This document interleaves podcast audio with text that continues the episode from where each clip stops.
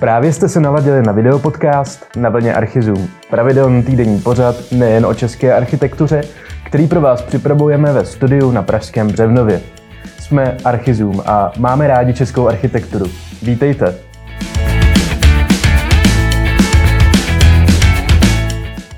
Jak jsme již několikrát avizovali, spustili jsme nový podcast Fotografové architektury.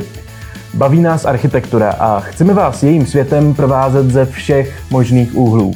V tomto videokástu se před náš hledáček usadí fotografové, kteří jsou zvyklí sedět spíš než před objektivem kamery, za ním.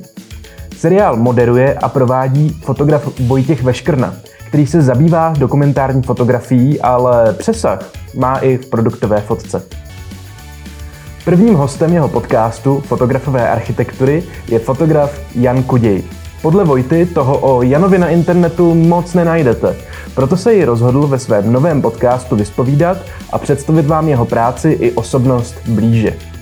Honza v podcastu vypráví například o své zkušenosti s focením prostor Centra současného umění DOCS. V práci architekta Ivana Kroupy s prostorem a jeho dramaturgií je určitá podobnost s prací fotografa. Fotograf by měl podle Honzy před focením znát pohled architekta, protože může být jiný, než jak dané místo vnímá fotograf jako návštěvník. Příkladem je focení lesní útulny od Uhlík architekti, chaty uprostřed lesů.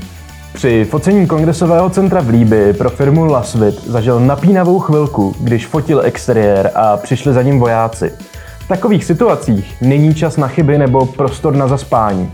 I proto může být fotografování architektury adrenalinovou záležitostí. Přeci jen je pro něj potřeba větší technická příprava, než například při fotce dokumentární. No a pro fandy do techniky Honza prozradil i techniku, kterou využívá. Sony A7R2 s Canon, s Canon Tilt Shift objektivy. Má to podle něj to nejlepší ze světů obou značek.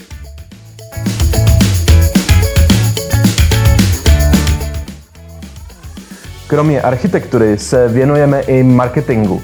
Zjistili jsme, že ačkoliv v Česku používají tisíce lidí Spotify a obecně jako společnost propadáme trendu podcastů, málo firm ví, že prémium a tím pádem přehrávání bez reklamy si platí jen zhruba polovina uživatelů platformy. Spotify vás jako místo, kam cílit reklamu, nejspíš na první dobrou vůbec nenapadne. Nicméně faktem je, že na něj můžete oslovit řadu lidí. Idealabu to víme a proto v čtyřdílném seriálu ukazujeme, jak s kampaní na Spotify naložit. Dočtete se základy o Spotify a proč na platformě inzerovat, konkrétní formáty reklam a to, že Spotify není jen o zvuku.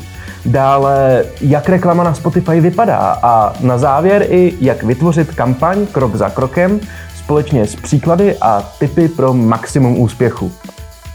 Doufáme, že vám tenhle seriál pomůže a přejeme hodně štěstí do budoucích kampaní. Odkazy na jednotlivé články najdete dole pod videem.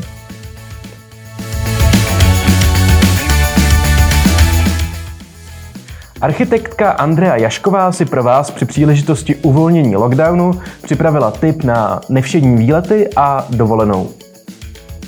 Jestli chcete zatím cestovat jen po republice, zaměřte na zříceninu hradu Helfstein. Ta prošla nedávno rekonstrukcí, které se ujalo studio Atelier R. Výsledek podle Andreje a jejího studia stojí za to. Palác hradu Helfstein najdete na skalnatém vrcholu nad územím Moravské brány. Zříceninu ze 14. století architekti doplnili současnou architekturou s užitnou i estetickou funkcí. V již existujících prostorech a otvorech palácového torza je umístěna konstrukce nové prohlídkové trasy. Díky tomu může návštěvník poznávat historii stavby a objevovat tento moderní architektonický skvost Olomouckého kraje. Myslíme i na ty z vás, kteří se odváží vyjet do zahraničí. V poslední době vzrůstá trend mobilních obytných domů a rekreačních objektů. Příkladem takového bydlení je projekt Heva od studia A6A z Francie, který takové nízkonákladové a prostorově úsporné bydlení ukazuje.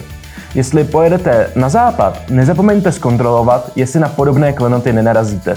Poněkud extrémnější záležitostí je prodej vojenských objektů, ze kterých si lidé vytváří podobné rekreační domy. Zajímavým příkladem je Cantera House, což je využití vykopaných vojenských prostor na ostrově Menorca ve Španělsku. Takové konverze Andreu a její ateliér hodně baví.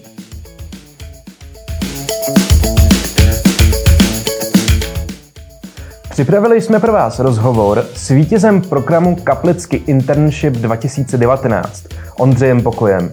Jako hlavní cenu v soutěži získal tříměsíční stáž v londýnském ateliéru Heatherwick Studio. To je samo o sobě velkým úspěchem, ale u něho nezůstalo.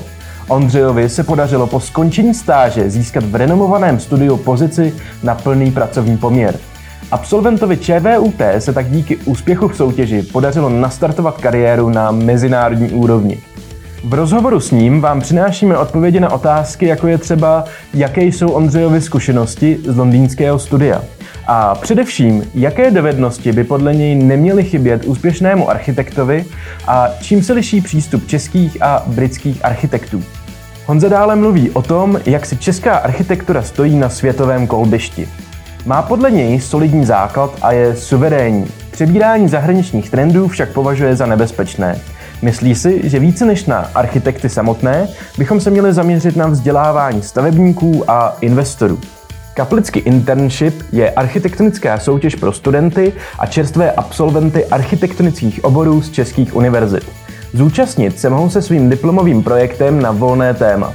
Vítěz soutěže získává možnost strávit tři měsíce na placené stáže v jednom z prestižních londýnských studií. Věříme, že na vlnu kouká řada talentovaných aspirujících architektů. Pokud byste se chtěli přihlásit do letošního ročníku soutěže Kaplický internship, můžete tak učinit do 30. června.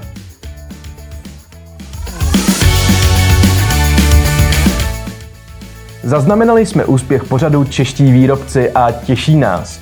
Proto jsme nelenili a již brzy se můžete těšit na další díly. Nejprve jsme navštívili prostory společnosti Koma.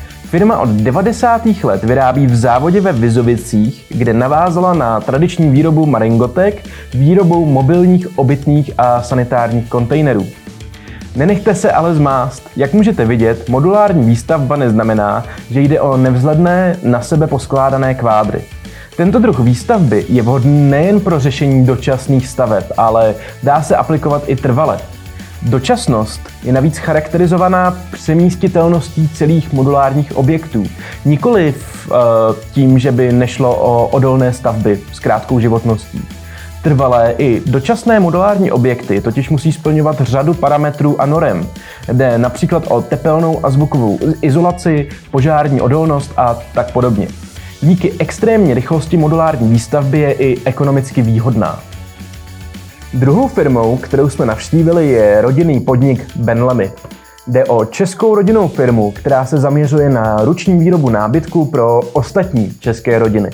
Dodnes speciálním produktem se stala například přírodní ručně pletená závěsná křesla z vrbového proutí nebo produktové řady dětského nábytku.